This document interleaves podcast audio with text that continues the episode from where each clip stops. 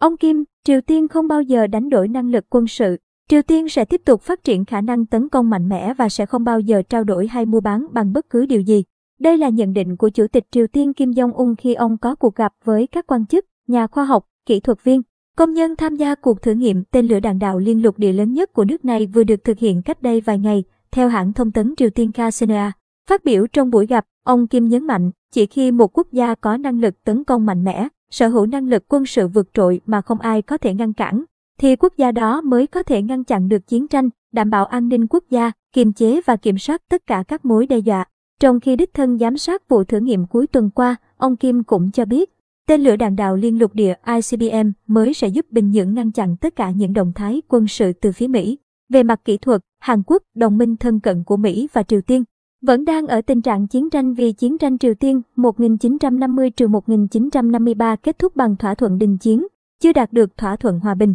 Washington đã tìm cách gây áp lực để Bình Nhưỡng giảm quy mô kho vũ khí hạt nhân và ICBM vốn được cho là có thể tấn công cả các mục tiêu tại Mỹ. Song, ông Kim cho rằng, lực lượng phòng vệ Triều Tiên không thể bị trao đổi hay mua bán bằng bất cứ thứ gì. Bình Nhưỡng sẽ giữ lập trường vững chắc, không có bất cứ dao động dù là nhỏ nhất, dẫu khó khăn và thử thách như nào. Triều Tiên sẽ tiếp tục xây dựng lực lượng chiến lược mạnh hơn và hoàn hảo hơn, ông Kim nói và nhắc tới năng lực hạt nhân của nước này. Cách đây hai ngày, liên quan tới việc Triều Tiên thực hiện vụ phóng thử tên lửa HWASONG-17, Mỹ tuyên bố sẽ siết chặt các lệnh trừng phạt của Liên Hợp Quốc với Triều Tiên về những hành động khiêu khích nguy hiểm.